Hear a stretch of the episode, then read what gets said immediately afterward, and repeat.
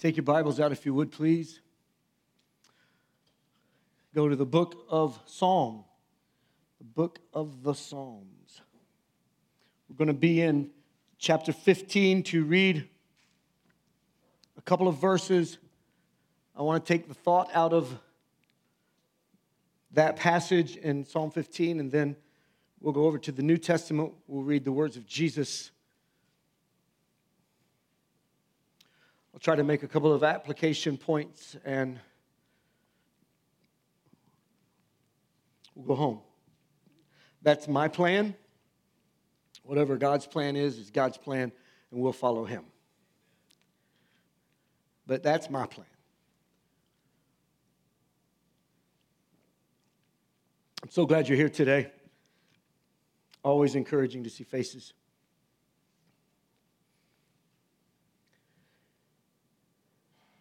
Psalm 15, let's start in verse 1, please.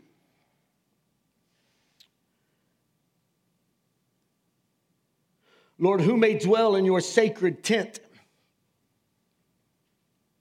Who may live on your holy mountain? So, a question directly to God. And the psalmist asked, Who can dwell in your sacred tent? Who can live on your mountain? In other words, who can experience your presence? Who can experience your power? Who can experience your peace? Fair question. I would suggest we all should be asking that. God, who can experience your power? Hey, God, who can actively and dynamically experience your presence? God, how can your peace just totally overwhelm my life? Those are fair questions. God answers. Verse 2 the one whose walk is blameless I mean, that's, I mean, are you encouraged by that? The one whose walk is blameless, who does what is righteous. Okay, got, okay, strike two. I mean, this is just real talk, right? I mean, I, I know we all try, and I've suggested many times stop trying and start training. God, who, who, who is it? Who are you looking for? Well, the one who walk is blameless and who does, who does what is righteous, who speaks the truth from their heart, whose tongue utters no slander, who does no wrong to a neighbor, who casts no slur on others, who despises a vile person but honors those who fear the Lord, who keeps an oath when it hurts, who does not change their mind, who lends money to the poor without wanting anything in return, who does not accept a bribe against the innocent. Oh, whoever does those things Whoever does all that stuff will not be shaken. I wrestled with this passage, not because I didn't believe it, not because I, I didn't feel like any and all of us aren't empowered to live up to that because of the power of the Holy Spirit of God. Amen. But, but I wrestled with it because it's a challenging passage to me. Because what's what, if I could encapsulate it in, into a sentence so that we have something that we can kind of work with during the rest of our time together. The question was asked who can dwell in your presence? Who can experience your power? Who can have your peace? And, and, and what God responds with is this the one who has integrity. That, that, that's a virtue that you don't hear much about anymore. Amen. The one who has integrity. I want to read those verses again now through the lens of what is being said by God that it takes integrity to experience the power, presence, and peace of God. You, you, can't, you can't struggle in the area of integrity and expect to have peace. You, you just can't, likewise, power or the presence of God.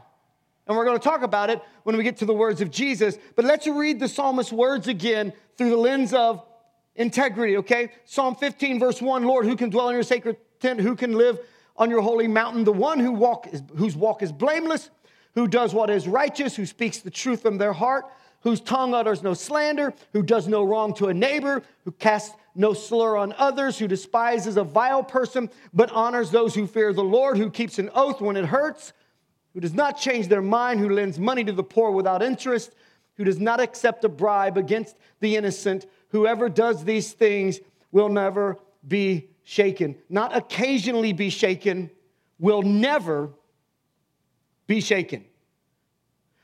God doesn't throw random words out. If God says it, he means what he says. And he said, We'll never, will never be shaken.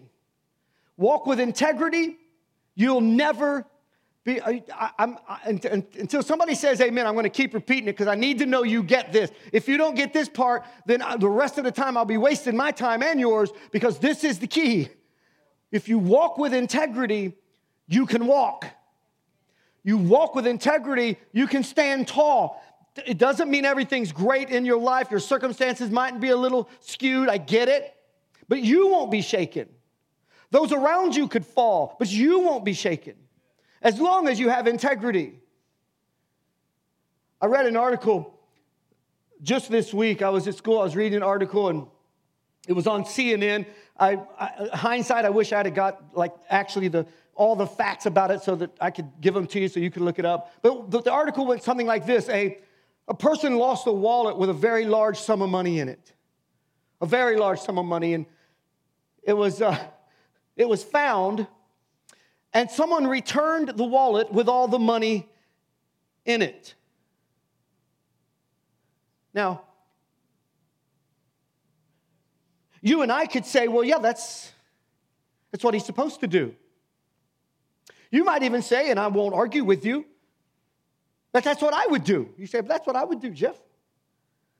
That's, that's what got me about this article was the author of the article was shocked that the person got his money back.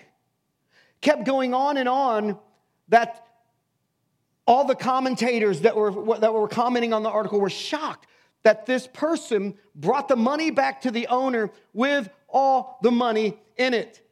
Comments were saying, man, I can't believe they returned the money. Exclamation point, exclamation point. And I thought to myself, I believe it's tragic that we live in a world where the shock was someone had integrity. Now I don't know that person, so I, I mean I, I, don't I don't know. I, I, would love to say his name or her name. I don't even know if it was a guy or a girl, but I, but I would love to say their name to give him some credit. But I don't, I don't know them. Uh, somebody listening to this might know this person and say, well, yeah, he returned that, but he's a giant loser. I've said for decades, I'm to celebrate a success and not just keep bringing up where you keep falling down. We'll talk about that. We'll help you with that. But if you stand for a minute, it's a shame that someone with integrity was blowing minds. And honestly, I don't know why it's a shock that that even bugged me. It didn't bug me, like I wasn't frustrated. It grieved my heart, to be honest. But it shouldn't probably do that because every day I open up a news app or, or I, I read, I read the uh, Washington Post every day. I mean, I try to stay connected a little bit, but when you read social media and open up the news, you find another leader, another celebrity. Are you with me? Another politician, another everyday person. And sometimes you see it in your friends, sometimes you'll see it in your family, where there, listen, there's just a lack of integrity. So, man, I just started going to the Lord with this, and I'm like, God, what, what does that even mean? What does it even mean? And I believe he gave me some clarity. I'm not reinventing the wheel. I'm not going to blow your mind. I want to remind us of who can experience the presence, the power, and the peace of God. It must be someone with integrity, and they will never, ever be shaken. Let's talk about something that's really important to me. Um, I want to start with the question what is integrity? And I know you see the definition behind me, but I want us to first, it can stay there, but I want to first talk about what it isn't. Because integrity is not perfection. I'll go over here because nobody over there cared about that. I know you're listening to that noise. I just now got it. I've heard it. I've heard it, so I, I don't think about it. That noise is, um, it's a gremlin. It's something mechanical, but I don't own any tools or know anything about mechanical stuff, so ask Ben. He knows what's wrong with that. Ask Dwayne. He knows. He has a hammer. oh, sorry, yeah. Ask Amanda. She knows. I want to talk about what it's not. Integrity is not perfection. You don't have to be perfect to walk with integrity. You just got to own it when you're. And, and I know we've all seen this, and you're like, okay, get, get to the meaty stuff we've never seen before. No, no, no. we got to get some of these things right before we can move on, right? So it's not perfection. It, it, to live with integrity doesn't mean you never make a mistake. To live with integrity, uh, it, listen, if that were the case, Jesus would have been the only one to have integrity to ever walk on this planet. What we're looking for in a life of integrity is what we should call an integrated life. And the reason I call it that and what I believe the Lord showed me was we get our word integrity from the word integrated. So let's back it a little back it up a little bit. What, what does that mean? Well, the, it comes from the word integer, which means whole, it means complete, it means one. And here's what I believe I've discovered again, not that I didn't know it, not that you don't know it, but I want to be reminded and bring it to the foreground of our mind that people who don't walk with integrity, they don't walk with integrity because their life is compartmentalized. That's the only reason you're walking without integrity. Like, well, no, my dad and my grandpa, they struggle with that. Stop it. You've been made brand new in the blood of Jesus Christ. Somebody say amen because you needed to be made new, as did I. And I get there are generational things. I'm not downplaying that. And, and you can get victory over that. Uh, the, the, the Bible promises that in Romans. Amen. So you can read 7, 8, and 9, all those great chapters. But the challenge that we face is that our life can be compartmentalized. Thus, we don't know what area we're actually operating in after a while. Integer. Too often our lives can be compartmentalized in how we live, but God, what God wants us to be is whole. God wants us to be complete. Somebody say amen right there for me. Wants us to be whole, wants us to be complete. We might have a compartment that is our professional life. It's what, what I do at work. It's, it's what I do in my career. It's what I do around my work folk. And, and, and, and unfortunately, another compartment might be your family life. It's how you conduct yourself and the decisions you make when you're around those under your roof. Another compartment can be your social life. You can, have, you can be compartmentalized in your spiritual life. I'm talking to somebody today, but there's one place that we are that we can be compartmentalized that no one else can see, and that's your private life. So we're not living as one. We're not living whole. We're not living complete. We're living compartmentalized lives, and we're living out of those things and not out of the power, the peace. You get what I'm saying. When you have a professional life that's different than your spiritual life, and you, you that, that, that you won't want to offend anyone, and please understand, uh, don't, you don't have to go to work carrying your big family Bible with California Jesus picture on it, which, by the way, he didn't look like that. You don't have to go there and have your whole family tree filled out. Yeah, we had one too. I don't even know if you even get those anymore. I have my grandmother's, so yeah. I know that you don't have to go in kicking doors down telling everybody they're going to hell. Please don't do that. If you do, say you go to the church down the road because that's not what we do. We share the love of Jesus Christ, telling the truth in love. Amen. But if your spiritual life is different than your professional life, you will just act different. You won't want to share your story or your belief system. And I know what you're thinking because I, I, get it, man. I grew up that way where everybody in the church said, well, they shouldn't have took God out of the workplace. If you think you are bad enough to take God out of the workplace, you're a bad dude. You can't take God out of nothing. Horrible English, good theology, the way. You can't take God, you can't. You know, well, they took God out of the school. They so did not take God out of the school. Well, they can't pray in the school. What? Mean, what, do they knock you unconscious when you come into place? Because unless they do that, you can pray in school. You can pray on your job. But we don't want to offend someone. Therefore, our spiritual life and our professional life, without even meaning to, with the best of intentions, now we've made compartments.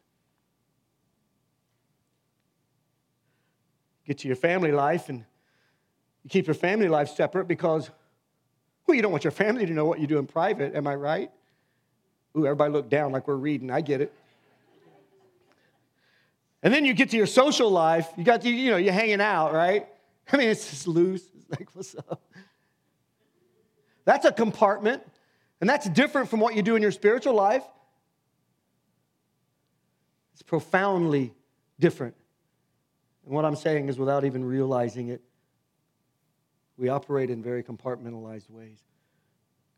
And I want to say without hesitation, again, in love, but without apology. That's not integrity.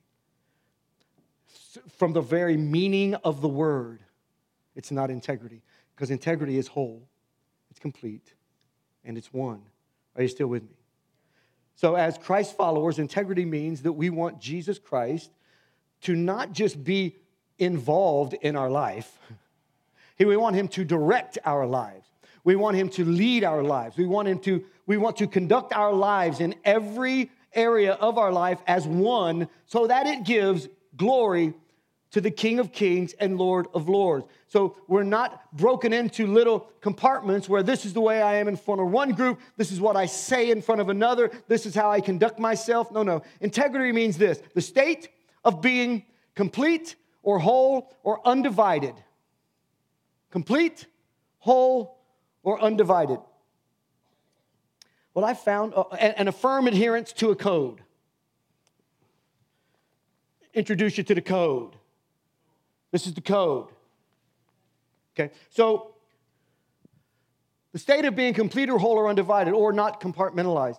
What I found with folks, and I talked about this on Deep End uh, Wednesday that just passed, that, that I, have been just birding with people that quit. They, they quit too soon. They, they bail, they jump ship. They turn their back on God, they turn their back on the church, they turn their back on their family, their friends. What I found is this they do that because they can't keep up with the compartments anymore. They can't keep up with the compartments, and what happens is one compartment starts to look a little better than the other compartment, so they want to say now, I mean, here's the thing, right? This ain't wrong. This ain't wrong, right? Well, it was wrong, or you wouldn't have put it in a compartment. If you weren't ashamed of it, it wouldn't be over here by itself. So now what? Because, see, that's not whole undivided, or complete. So there's that, there's that reality. See, for a Christ follower, we could say that integrity, and, and this is way simplifying it, but it makes sense to me, so I'll share it with you, that integrity is how you match your behavior with your beliefs. That's integrity. But I don't just mean match your behavior with your belief depending on the compartment you're working out of. I mean, as a whole. I mean, completely. It's when you show on the outside the true reflection of what's on the inside. Proverbs 10 9 says, I love this. Whoever walks in integrity walks securely. Does that kind of sound like we'll never be shaken? Yeah. Use the Bible as its own commentary. Whoever walks in integrity walks securely, but whoever takes crooked paths, I'll just, I'll just let you read that to yourself, that last. Because what's done in secret will come to light. Thank you, John. Absolutely. What's done in the basement will be shouted from the housetops.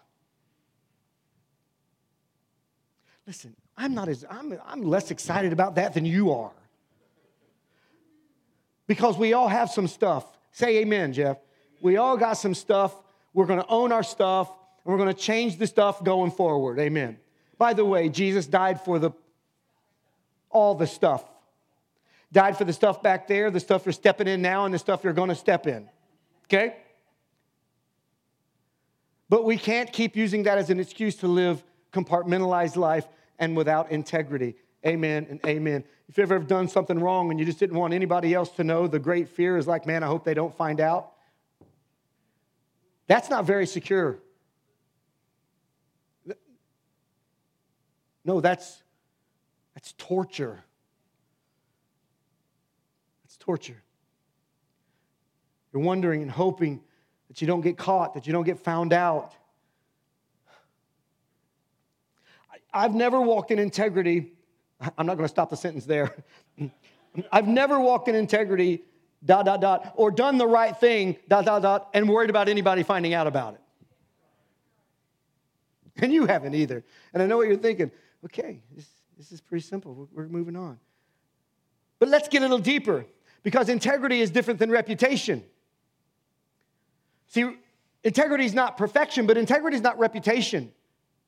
Just because your last name is what it is, it doesn't mean that you're walking in integrity just because your daddy did. Oh, but I need to come over here and say, but it also doesn't mean you got to be jacked up because your daddy was.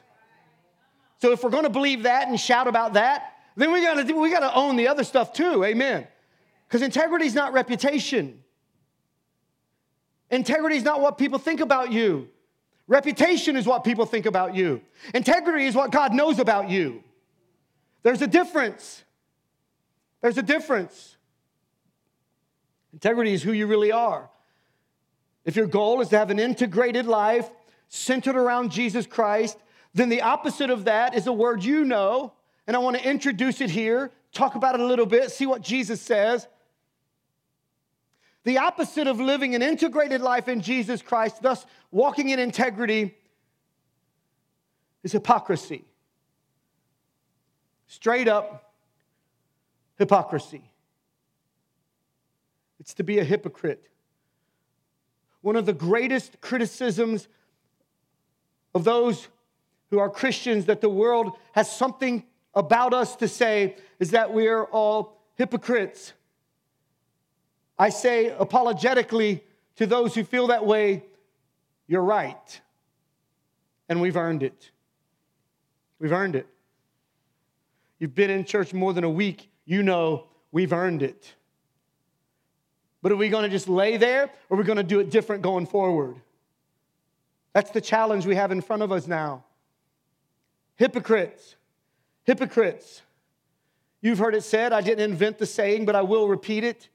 People aren't rejecting Jesus, they're rejecting the church. Hypocrites. But now, put a pin in that for a second. Let me talk to those of you that are in your spirit and in your heart, you're amening the junk out of that because you're like, that's right, bunch of hypocrites, that's why I ain't going to church. Well, you go to work every day and talk about how much you hate going to work. Everybody around you talks, and then the boss comes in, hey, Mr. Smith, Rick, Rick. What about them Browns? Did you see that game? Good seeing y'all. I'm like, wait, wait. So it only applies, oh, that's right, in the compartments that you want it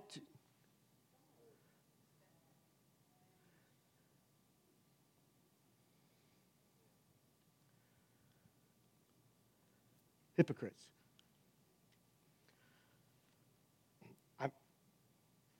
I've already confessed and I admit that I don't do English too good. Especially when I get on a roll preaching. They don't tell water come out my mouth. But the word hypocrite, we get it. It's a Greek word. And you, if you already know this, act shocked. And if you don't know this, um, just feel the weight of this. It's, it's the word hypocrites or, or, or H Y P O K R I T E S. Some say hypocrites. I don't know. Again, I, am not a Greek scholar. But if you've ever seen one of those Greek plays, you've seen these, right? That's what that is. See, back in the day, one actor would play several parts.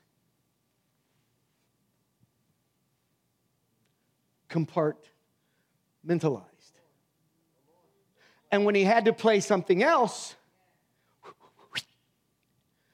had to get a new mask.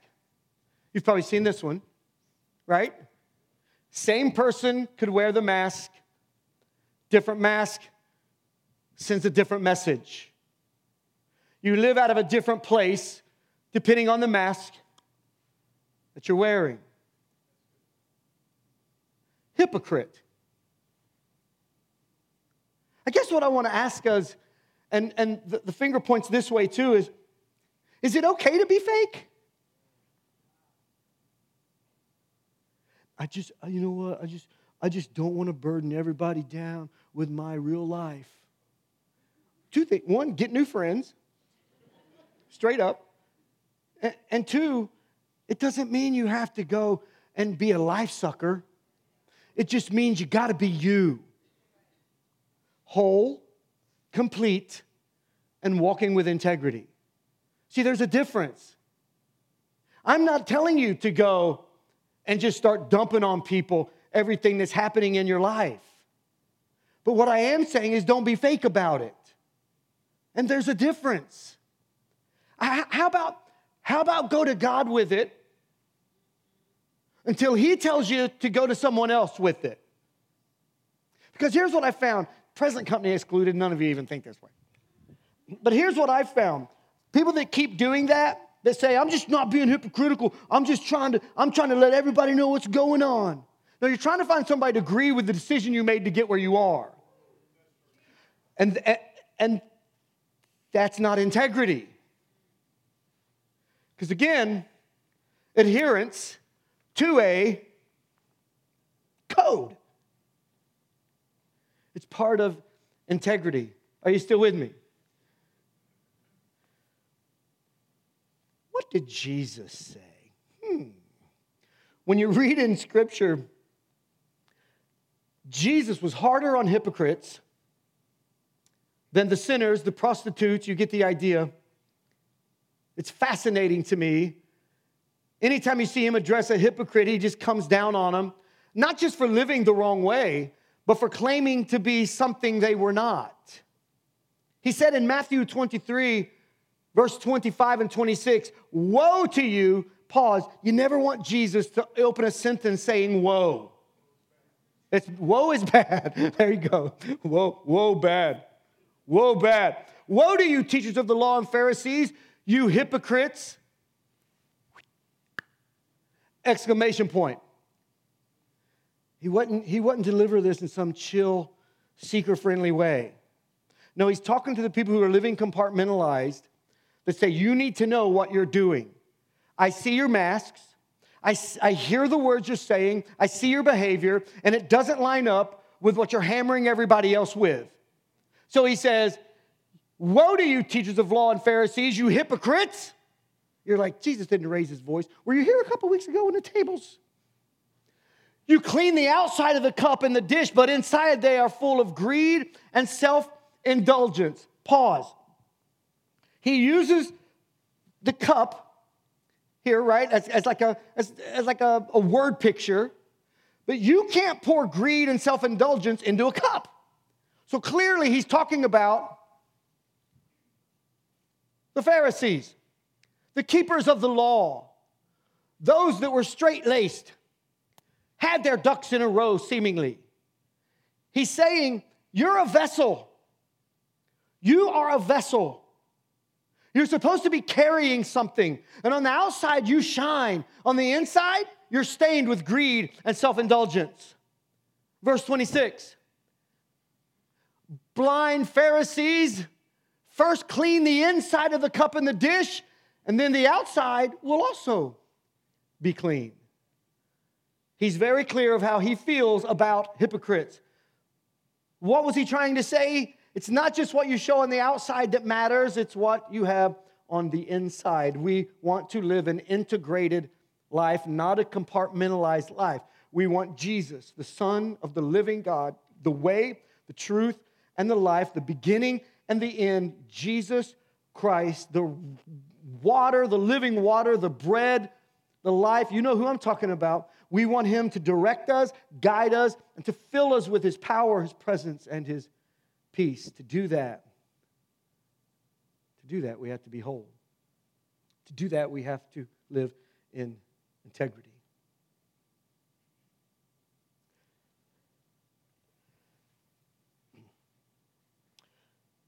I don't know that this next thing I'm going to say is a true story. I want to have integrity. Um, it was told to me by a man I trust. Um, it, it might have been a preacher story, I don't know. But it makes my point, and I'd like to share it with you. So it's story time. Maybe it's true, maybe it ain't. There was a man who built houses for a living. Let me pause why this, why this story means a lot to me is that that was my father. It was told to me by a preacher that was talking to me at my father's funeral. He said he, he, opened it with, I knew a guy, but preachers say that all the time. I knew a guy, he was the home builder. He was trying to connect with me. My father was a home builder. He said, for 40 years, he built houses. He was the best at it. He was a master carpenter. About 35 years into his career, he said, I think it's time for me to retire. So he said he went to the boss and he said, I'm going to retire in five years. Oh, man, we hate to lose you, Jim. Okay. 36 years came. Hey, four more years. I just need you to know I'm out. Oh, yeah, yeah, you told us. Okay, yeah, yeah. Three more years, two more years, you get the idea. He said, I just want to spend some time with my wife. And he kept telegraphing his intention. You feel me? Letting everybody know. But at the six month mark before retirement, the owner of the company came to the man and said, I need you to build me one more house. I need you to build me one more house.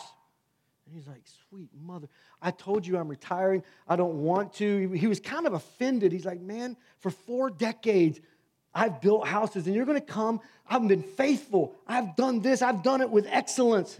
People come from all over to buy one of our houses. Are you kidding me? I got six months left. I don't want to go out like that. I want to coast on the way out because I don't want to do it. So the owner said, Listen, we've been friends a long time. I know you, you know me. You're one of the best, if not the best, in this whole area. I wouldn't ask you to do it if it didn't mean a lot to me. Will you build me one more house? The guy said, Fine. But his heart wasn't in it. His heart was in retirement. He said, Fine, I'll do it. So he got to work, put together a little team.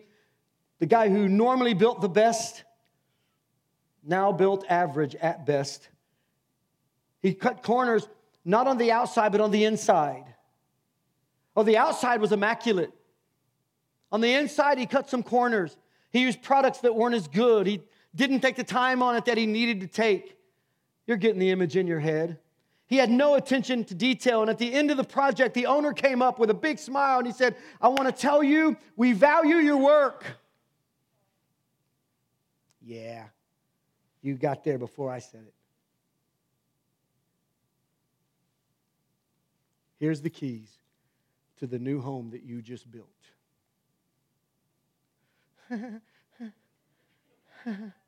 See, you thought you would be out of work. Oh, but your work just started because of a lack of integrity.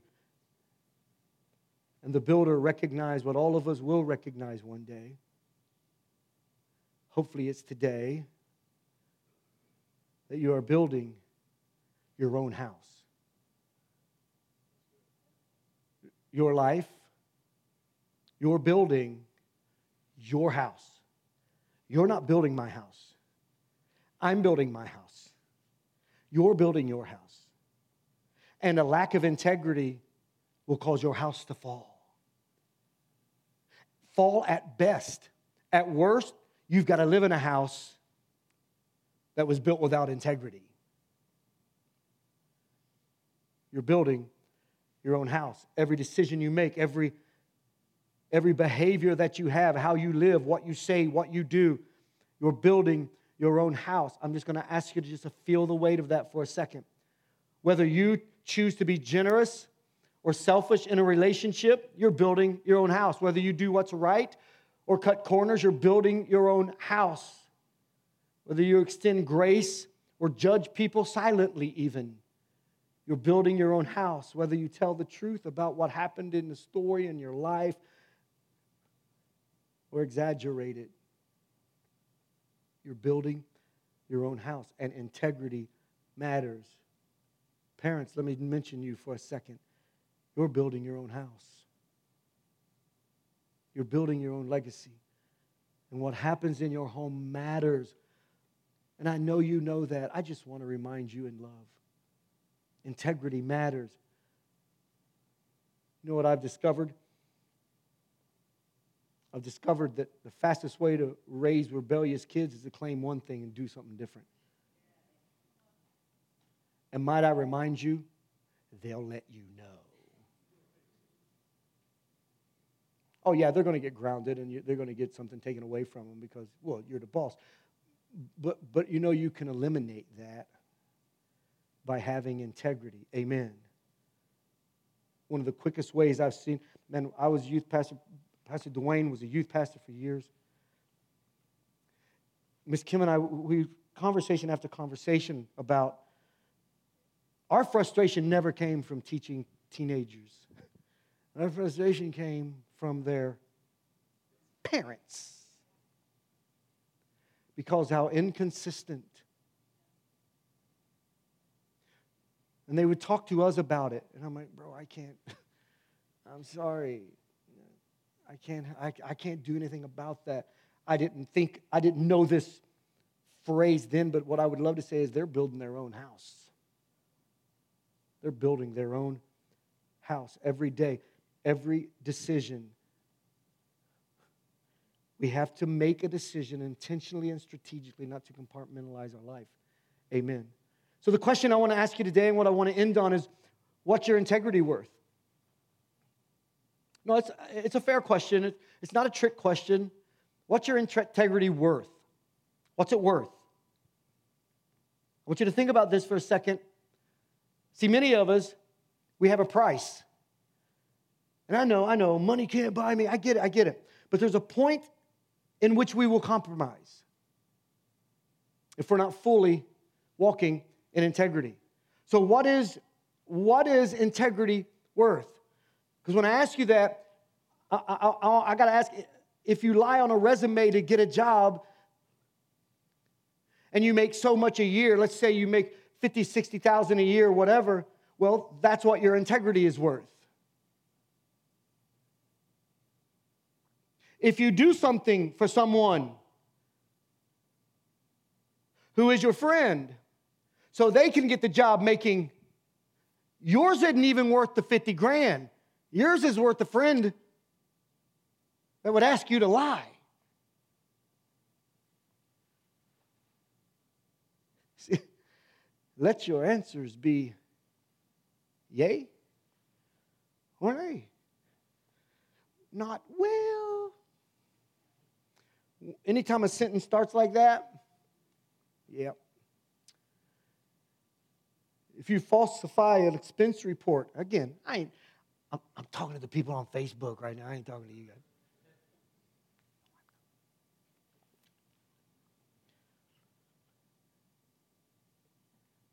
Your integrity might be worth a ream of paper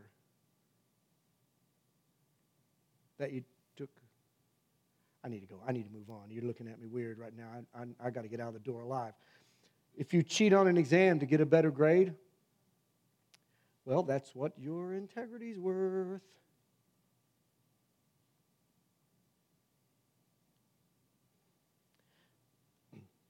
Mom and I went to the movies last Saturday. Seen the greatest James Bond movie ever made. And that's free plug. If you're watching this, send your merch. Here's the thing. I got there a little, little before mom because she has to go buy candles. Uh, I don't know what that means, but that's, that's where she went. So I'm standing there, and somebody was there. I just scanned my deal and got my ticket. Somebody, uh, a, a, dad was coming in with his kids, and, and the mom too, but the mom was carrying all this. You know how it goes. I'm like, carry this stuff, dad. But they're coming in, and he says, he goes, look, look, look, look. If they ask, you're 10. Can I see you over here, Dad? Because your integrity is worth eight bucks. Am I right though? You're, I'm sorry, you're under conviction? No, I'm just kidding. You're like, I got a lot of kids, Jeff. hey, he doesn't do that, okay?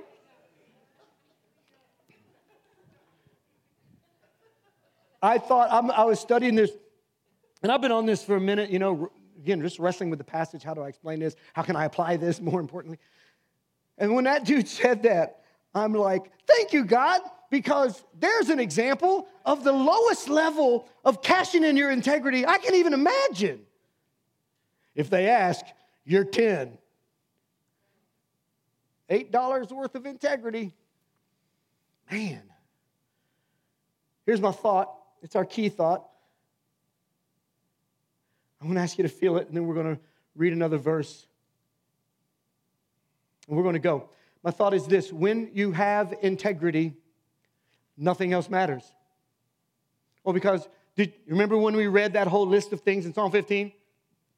That encapsulates your life. Living righteous, living blameless. You get the idea. When you have integrity, nothing else matters. When you don't have integrity, nothing else matters until you get integrity. Because if you don't walk in integrity, everything you try to do will be shaken. Everything that you try to do, you won't feel secure in it. In fact, I suggest that if you are trying to live without integrity, you will just compound the compartmentalized life that you try to live because you have to now start moving the chess pieces in your compartments so that you can put your energy into the one that you're really, really working on. Just tear them all down, take off the masks, and make the decision. You know what? I just gotta be blameless and righteous, not perfect, not work on my reputation. No, because if I have integrity, then you will be blameless.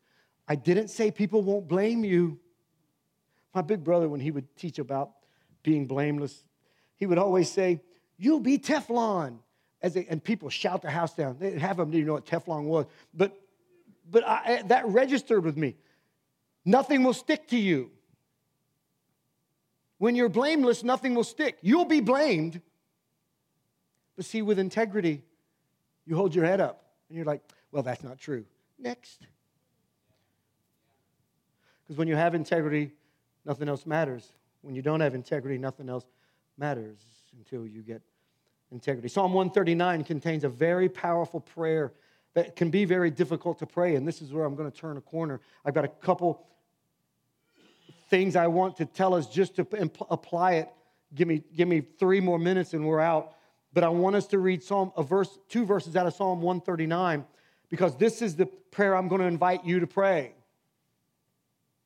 I mean, you can't go wrong praying a prayer out of the Bible, right? So this ain't a repeat after me. This is the road I'm trying to get you on. No, the, the prayer is very clear in Psalm 139, verse 23. Your Bible says, Search me, God. Search me, God, and know my heart. Test me and know my anxious thoughts. The thoughts that are being shaken, the thoughts that are unsecure. Search me, God, know my heart. Test me and know my anxious thoughts. Verse 24 See if there is any offensive way in me, and then lead me in the way everlasting. Oh, let me, for context sake, let me paraphrase that. God, is there any part of my life that's compartmentalized? Is there any part of my life that's not integrated around the truth and the goodness of Jesus Christ? If there is, Show me. I love what he says. See if there's an offensive way in me, and then lead me in the way everlasting. I'm going to ask you if there's any area in your life that's compartmentalized, it's not on display.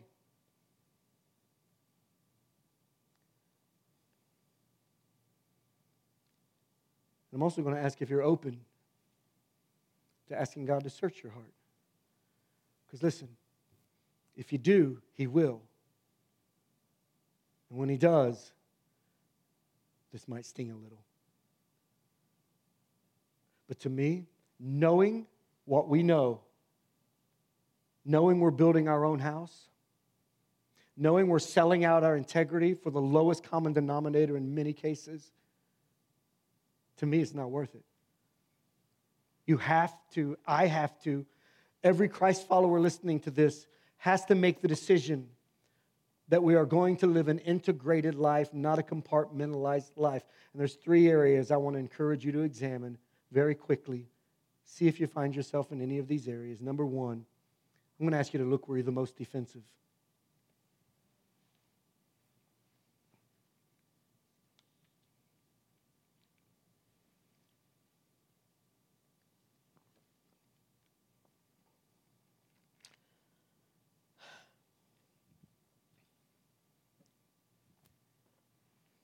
I try to be chill.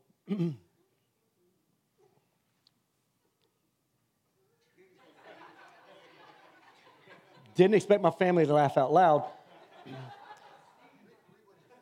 But since they opened the door, I'll just walk through it. Um, however, me and Miss Kim could be talking about something. I'm not, I ain't talking about fussing. I'm not talking like, you know, low key, getting ready to gouge each other's eyes out. I'm, I'm, I'm talking, we're just talking about something that I'm very passionate about. And she has to tell me, you, you need, you got to calm this down. I mean, I'm going to have to call 911 on you because the vein in your forehead's sticking out a quarter of an inch. You, that vein in your neck is throbbing right now because my volume begins to go up. and I'm, I'm thankful for, for passion. but, however, I do, I also find myself using that same level of passion when I'm trying to defend myself. And can I just say, and I, and I know somebody's going to challenge me on this, and, and, that's okay. If, I'm just going to tell you now, I'm not going to play along if you do. but, but you will not win the argument if I'm defending myself and, and, and, I, and I ramp up that fast. No, I, I, I, I, will, I, will, I will win that. I say shamefully, I'm not bragging about that. I'm saying I can get so defensive that I begin, and this is true confession, right? People on Facebook, I'll talk to you because I can't look these folk in the eye and I can't see your eyes. Here's the thing when, when, when I get defensive, my goal is I got to verbally kick your legs out from under you.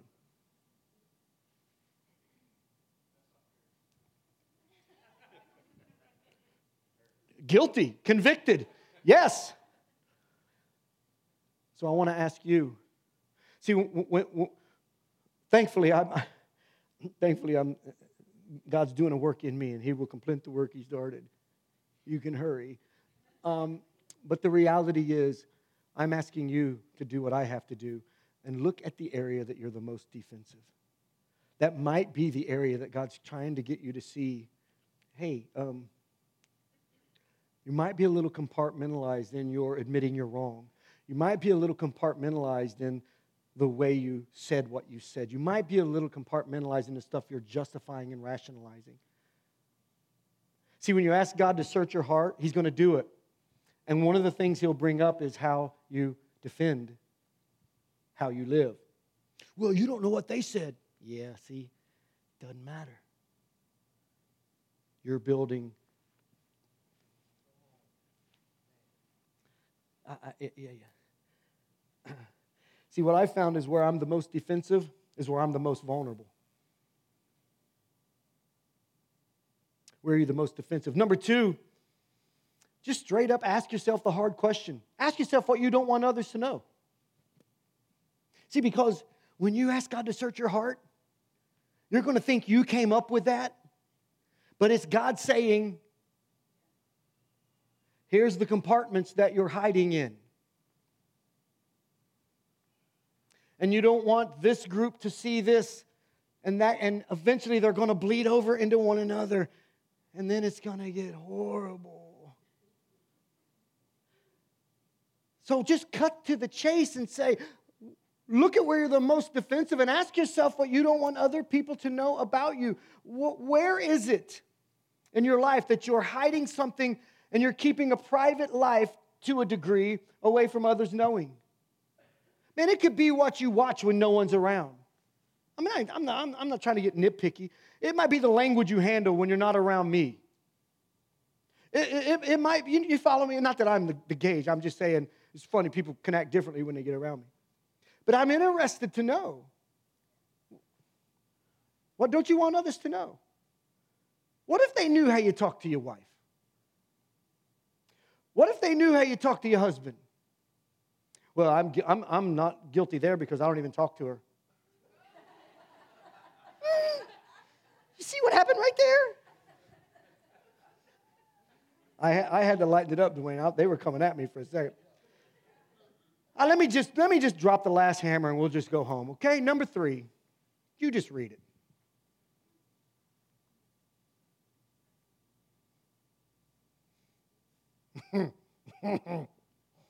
mm-hmm. Ask yourself what you criticize in others. And I found that what you criticize the hardest could be a reflection of where you're the weakest.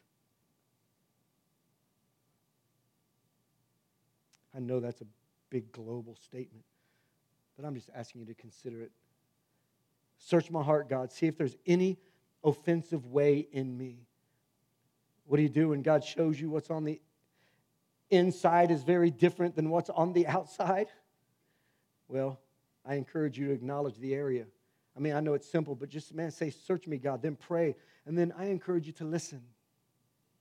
I know these are very fundamental things, but listen, acknowledge any area where your actions are inconsistent with what God's word teaches. Again, maybe you exaggerate about a story. Maybe you talk really bad about people to make yourself feel better. Maybe you gossip, but you try to make it sound like prayer requests.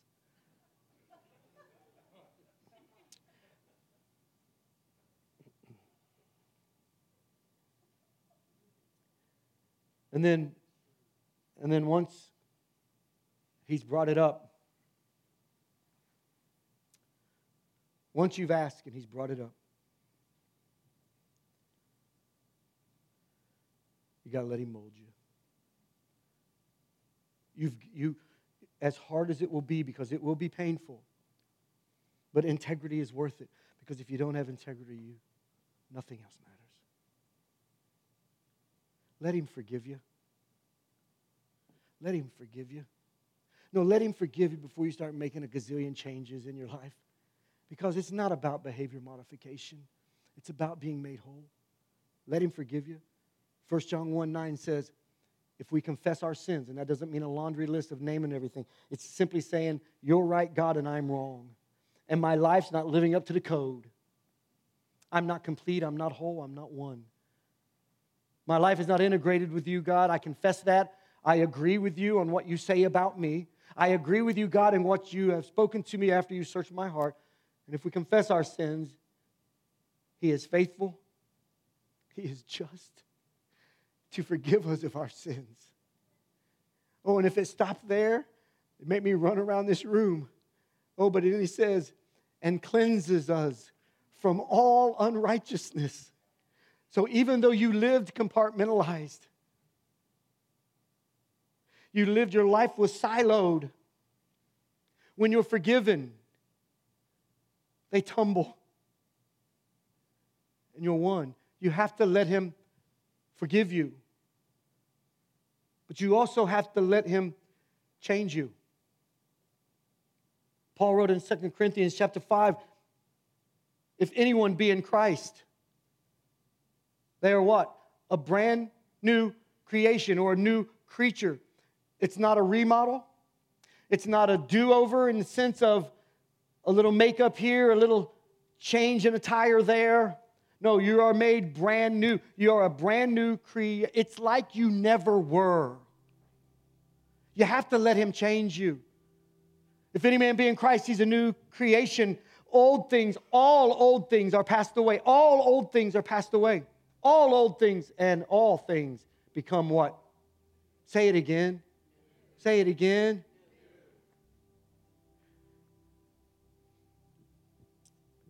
And you can experience the power, the presence, and the peace of Almighty God in your life. And then when you try to start building new compartments, and you might lay a brick here and a brick there, or you're going to know. The Spirit of God is going to prick your heart. You're going to read a verse. You're going to have to be honest. You're going to have to go to someone and say, you know what? I said this, I thought this, I did this. Because integrity matters. Integrity matters. I just want to pray with you. Can you bow your heads?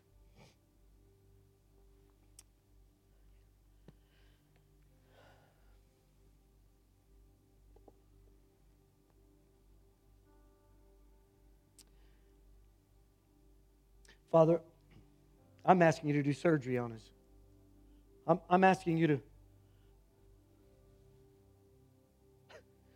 God, I, I can't ask for them. God, I know I do it sometimes and it's, it's a miss. It's, it, it's, not, it's not accurate. So I, I'm not going to ask for them. They have to ask for themselves. But God, I'm going to ask you to search my heart.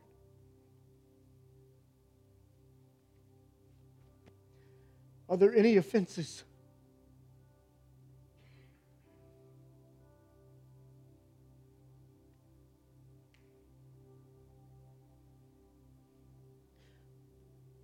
God, I want to be a man of integrity. I want to be a husband of integrity, a dad, a grandpa, a friend, yes, a pastor of integrity.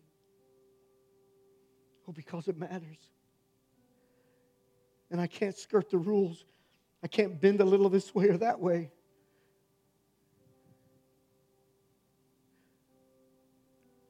Father, I pray for my friends, my brothers and sisters, my family. God, I pray that they would just evaluate what their integrity is worth.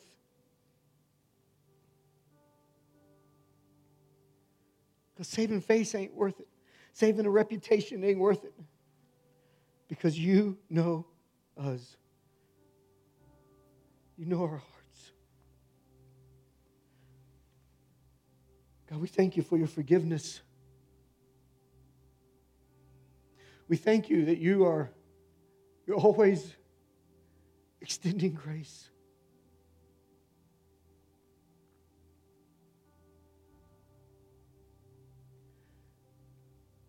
And Father, I pause because I just, I sense in my spirit, you, you are talking. You are talking to folks today.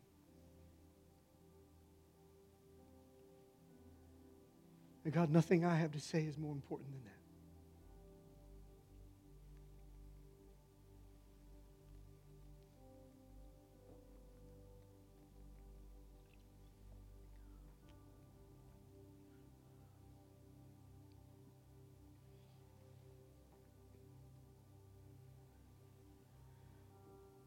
Those of you here in the building, those of you watching online who say, Yes, God, search my heart. Show me. I want to be open to what you say to me. I want to be willing. Would you just raise your hand right now? Because I just want to pray with you. That's all. I don't, I don't need to know anything that's happening with you. Just, yes, Jeff, I, I, I need this. I need this. I, I know I'm saved. This ain't about my salvation. This is about my integrity. And I need God to search my. God bless you and you all, all over this building. Father, you see it. God, you, you seen it. You already knew it.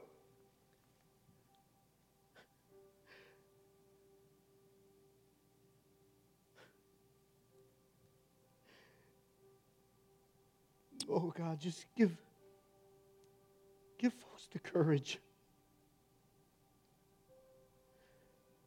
to confess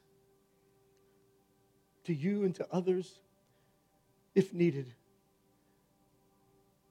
And God, help them just allow you to forgive them. God, help them forgive themselves. Tear down the silos.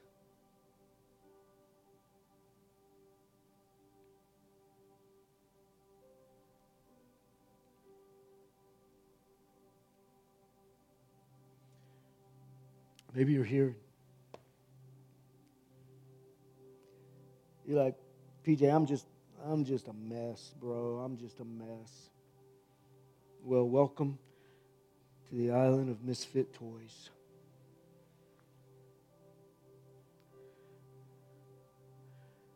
Maybe you, you want God to search your heart.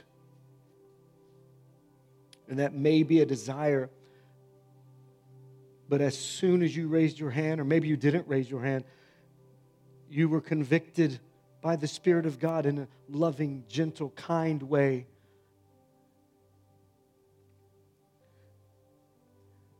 That you don't even exist in a relationship with Him. You're, you're trying to clean up the outside before the inside. And you say, Jeff, that's me. I feel upside down.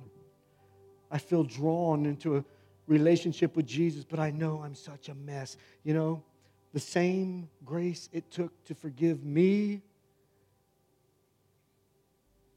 is available to you. Jeff, I need Jesus to change me, to save me.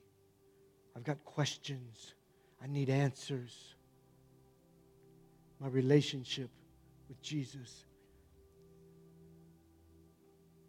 is wounded at best and fractured at worst. But today, I start at ground zero because of what Jesus Christ did on the cross. I start at ground zero and I say yes to Jesus to radically transform me, to save me, to regenerate me. Today, I want to start a relationship with Jesus afresh.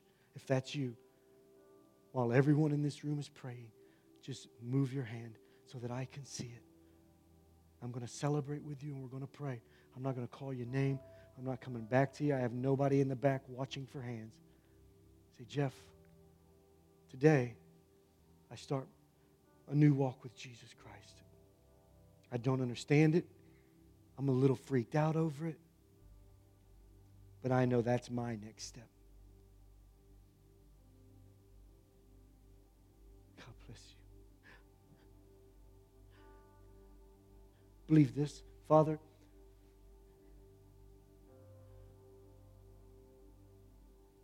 We know that you sent your son Jesus Christ to pay the penalty of my stinking sin debt. We know that he bore it. We know they killed him. He put him in a hole in a, in a hill, and three days later he rose again, and he's now with you. God, thank you. Thank you for paying for my debt.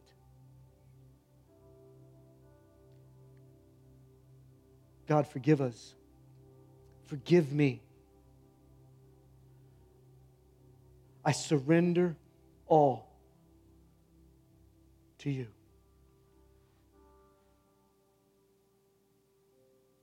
I relinquish any control that I thought I had on my life.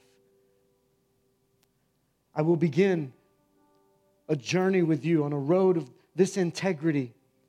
Oh, but first, I have to join you on this journey. You've called me to come. Jesus, I'm coming. I say yes to you. I make you my Savior. I make you the Lord of my life. Thank you for forgiving me. Thank you for making me brand new. Fill me with your spirit. Speak to me, I will listen. In Jesus' name. Before we dismiss, if you made a decision for the Lord today, I'm going to ask you to pull out the card in front. Look, we don't keep score, but we want to know how to pray for you. This is a big deal to me. Pull out that connection card. Whatever information you're comfortable giving us in terms of your name or whatever. But I'd love to know the decision you made. And you have my word that we'll be praying for you. And if there's questions that you need answered, we want to answer them. We want to be a part of your journey on the road to being a totally committed Christ follower.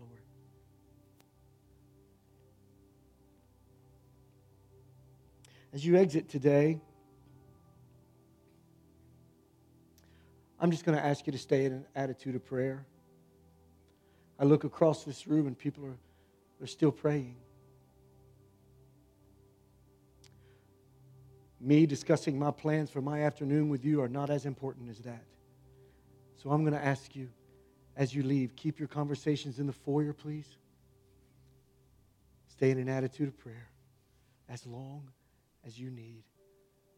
Facebook, thanks for joining us. Body Dayton, thank you. God bless you.